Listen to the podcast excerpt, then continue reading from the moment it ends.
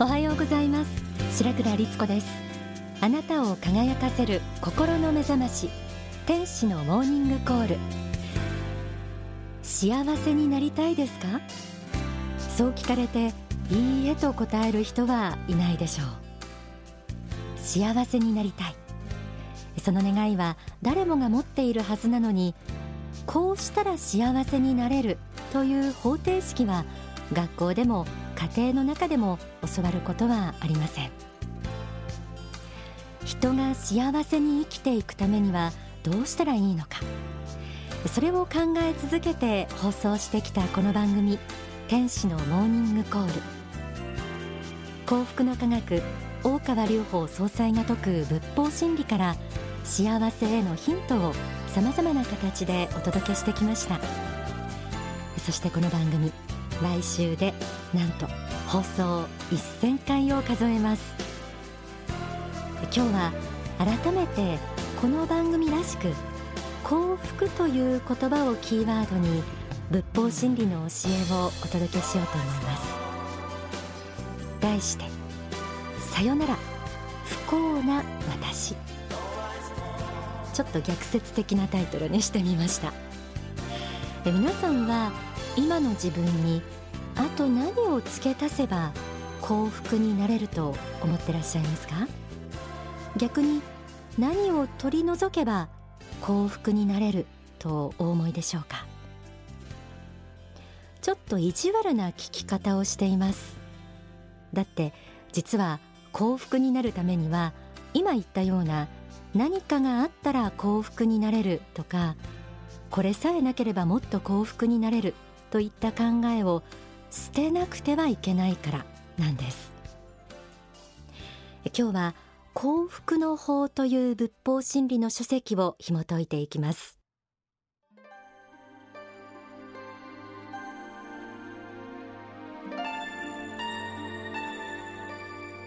実はあなた自身の考え方が自分を不幸にしているのだ。幸福になれないのではなくてむしろ自分が知らず知らずのうちに不幸を求めているのだ。一見そういう考え方ができるのだろうかと驚くであろうが現実には幸福になろうとするより前に不幸であることをやめる決意をすることが大事なのである。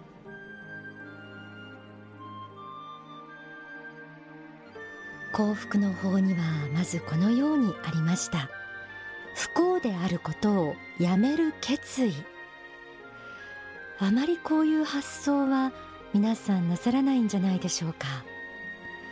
そうこれは裏を返して言えばなかなか幸福になれない原因は自分自身にある。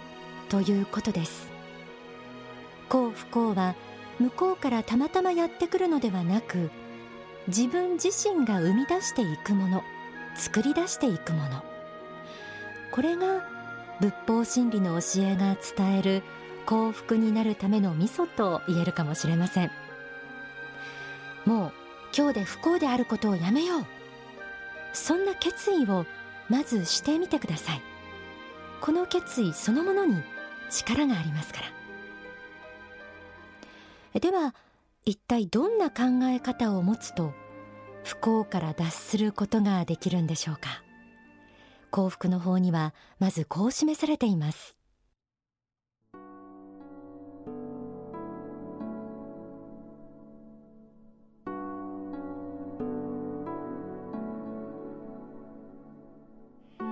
こうなれば確実に不幸でありこうなれば確実に幸福であると言えるものがあるわけではないのです。例えば1億円あれば幸福でなければ不幸というようなものでは必ずしもありません。世のサラリーマンは毎日満員電車に乗って通勤することを不幸に感じできれば自宅から歩いて行けるような近いところに勤めたいと思っているかもしれません。しかし定年になって会社勤めを辞めると急に足が弱り通勤していたことが幸福であったとわかることもあります。このように物事はこうであれば確実にこういう結果が出るとは言えないものです。同じ状況同じ内容であってもその人の置かれた立場受け取り方によって変わってくるものなのです。幸不幸は固定的なものがあるわけではありません。与えられた題材から何を学び取りどう生き方を変えていくかによるのです。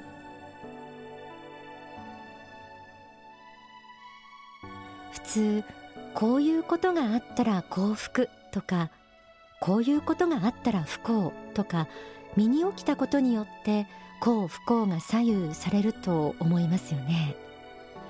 でも幸不幸というものはそうした固定的なものではないということです。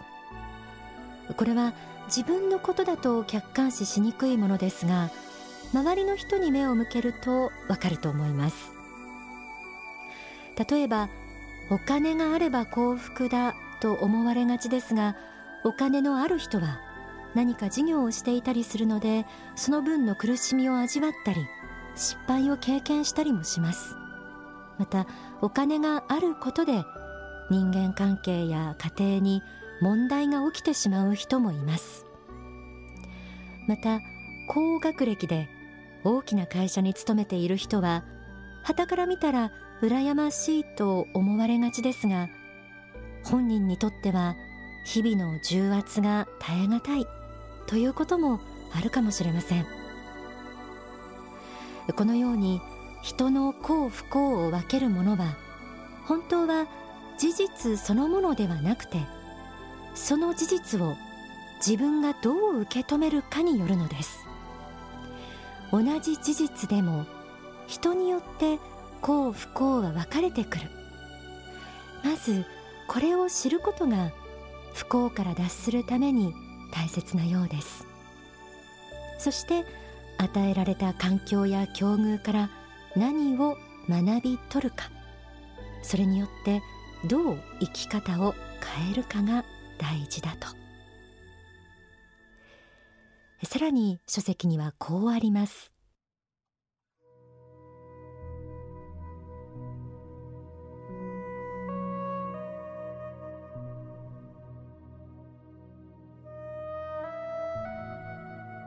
自分自身も100%ではないのに他の人が100%でなければ気に入らない人あるいは自分は完全主義者完璧主義者なのだ。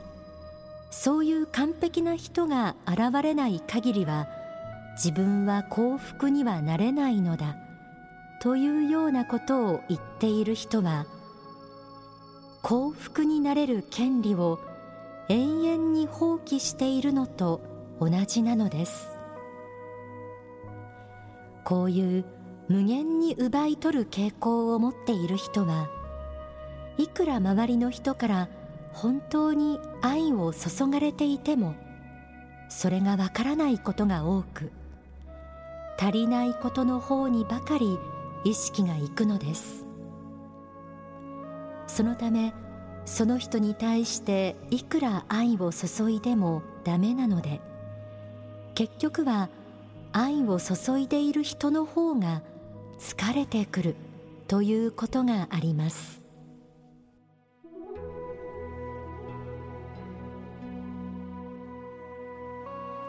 いつしか相手に完璧であることを求める完全主義者に陥っていた人はいないでしょうか。これも不幸である人の特徴のようです。自分自身だってそんなに完璧な人間ではないのに相手に対しては100%を求める。思い当たる人も多いと思います。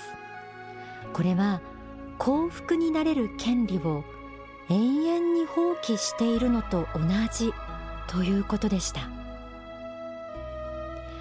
相手からしてもらったことを自分は忘れているだけで本当はたくさんあるはずです。そこに目を向けずに自分は愛されていない不幸だと嘆くのは自分自身の責任なんです。えここまで不幸から脱するためのポイントとして幸不幸は事実そのものではなくて与えられた題材から何を学び取りどう生き方を変えていくかによるということ。また相手に完璧を求めてはいけないということなどを学んできました。さらに幸福の法にはこうあります。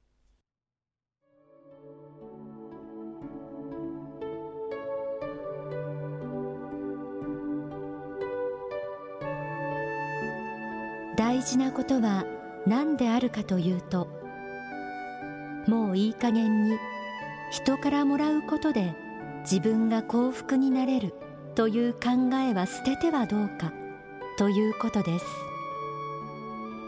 長年夫婦で連れ添っていても自分の妻あるいは夫が一生懸命努力したことに対して褒め言葉一つ与えない人がいます。なぜそのようなことに躊躇するのでしょうか。それをするには一円もいらないのです。人間関係を良好にし幸福な方向へ導くには一円のお金もいらないし汗水垂らして努力する必要もないのです。必要なのは心の態度を変えること。そして具体的なささやかな行為を示してあげることです。それが大事です。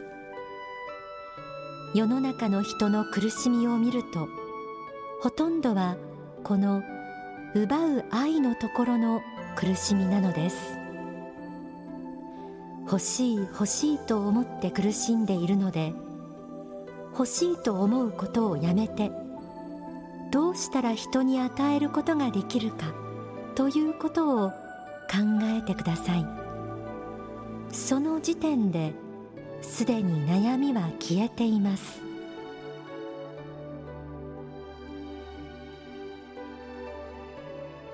空回りしている時というのは相手が優しくしてくれないから私は不幸とかこんなに頑張っているのに周りが認めてくれないから不幸というように自分が自分がという視点ばかりで自分のことばっかり考えているように思います。結局この考え方自体が自分を不幸に貶めているんですよね。ちょっと自分のことを考えている時間が長すぎるのかもしれません。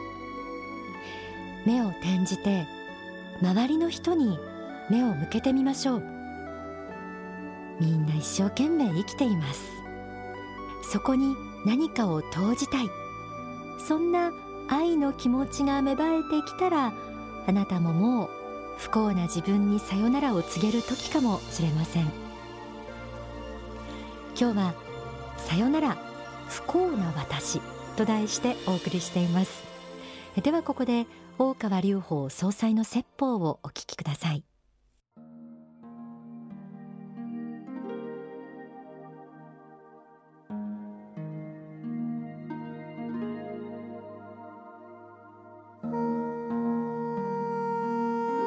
皆さんが愛だと思っていることは奪う愛じゃないですかと、ね、人からもらうことは愛と思ってませんか取ることは愛だと思ってませんかと。そうじゃないんですよと。ですねもらうことを考えてるからあ苦しんでるんじゃないですかと。これは昔の原始仏教が読んだ愛執着としての愛ですね。原始仏教は執着を愛と読みました。そして私が教えてるところの与える愛の方は愛ではなくて慈悲というふうに読みましたね。だからこの愛の教えは慈悲の教え執着ではなくて慈悲ですよということですね。慈悲というのは与えきりなんですね。与えきりです。与えきりのものです。見返りを求めないで与えきりの心が慈悲ですね。ですから与える愛という、うんまあ、考え方で出してますけどこれは根本的に分かりやすくするために言った言葉ですね。もちろん慈悲と言っていいけども慈悲でも、まあ、言葉としては古いですから現代人にとっては理解できない方もありましょうと。いうことで現代的に翻訳すれば与える愛になりましょうねと。与える愛という言い方でしたら小学生中学生でも分かるでしょと。慈悲と言ったらちょっと分からないかもしれないから与える愛という言葉で言いましょうと。あなた方愛愛と言っているとほとんど好きな人ですね。えー、男性から愛される女性から愛される好きな子から愛される親から愛される、ね、子供から愛されるまあもらうことばっかり考えてるでしょそして十分もらえないんで悩んでいるんでしょって。いうね。これをまあ解決しなきゃいけませんね。それはみんなが欲しい人ばっかりでですね、えー、与える人がいなかったらそれは愛は不足しますよ。このようにね。そうでしょ。ですからまずは供給をしなければいけないんですよそれぞれの人が愛の供給をすればえー、この世の中は愛に満ちてくるんですよと奪うことばっかり考えちゃいけない。ですからほとんどの人が病人のようにですね病院のベッドで、え、治療を受けてあそこが痛いここが痛いもっといい薬をくれ、ね、もっと楽にしてくれって言ってるような状態ですよ。愛不足の社会っていうのはね奪う愛の社会もうみんながそう言ってる。それは困りますね。もっと医者看護婦増やさなきゃいけませんね、えー、薬も出さなきゃいけない。ですから皆さん自分からできるところから愛を与えていきましょうよと。人のためになることしなさいよと。自分が幸福になりたいという前に、まあ、人を幸福にしようとしてみなさいよと。そういう人が増えたら自動的に悩みは解決していくんですよと。あなたの苦しみのほとんどは執着のはずですと。それは人からどうしてほしいのにしてもらえないっていう。そういう苦しみのはずです。仏教ではこれは偶不特区、ね、求めても得られない苦しみと言います。これは釈迦の教えの中での、ね、苦しみの教えですよ。この世では求めても得られないものがあるということですね。ただいつまでもそんなことばっかり言ってたら幸福な人なんか一人も出ないですね。まずできることからやりなさい、ね、人に対する与える愛を実践しなさい。そこから道が開けるでしょ。与える愛を実践している人はすでにもう幸福への第一歩に入っているんですよと。まず毎日が楽しいでしょ。それから人が喜ぶ姿を見て自分も嬉しいでしょ。人が喜ぶ姿人が幸福になる姿を見て幸福になれるようになったらもうそれも天国への第一歩に入ったのと一緒ですね。そういう人は天国に行くんです。だから人の幸福を見てですね羨み妬むような人がダメな人ですね。で自分の幸福だけはいい。人は幸福にならない方がいい。人は不幸になった方がいい。これは地獄の心ですね。ですから人の幸福を見て喜ぶ心になったらもう天国へ入る条件が揃うんですね。お聞きいただいた説法は書籍幸福の法に収められています。幸不幸は自分の心が作り出している。そのことに気づかずに苦しんでいる人がどんなに多いことでしょう。私は何をもって不幸ですか？と問われたら感謝できなくなったら不幸です。と答えます。逆に何をもって幸福と言えるか？と問われたら人に愛を与えるということの幸福を知ること？と今は答えます。人に何か与えて喜んでもらう。そんなことに幸福を見出す。この視点をぜひ皆さんも加えてください。それができる人は本当に幸福だと思います。そしてこの番組もこれからもずっと本当の幸福になるための心の教え伝え続けていきたいと思います。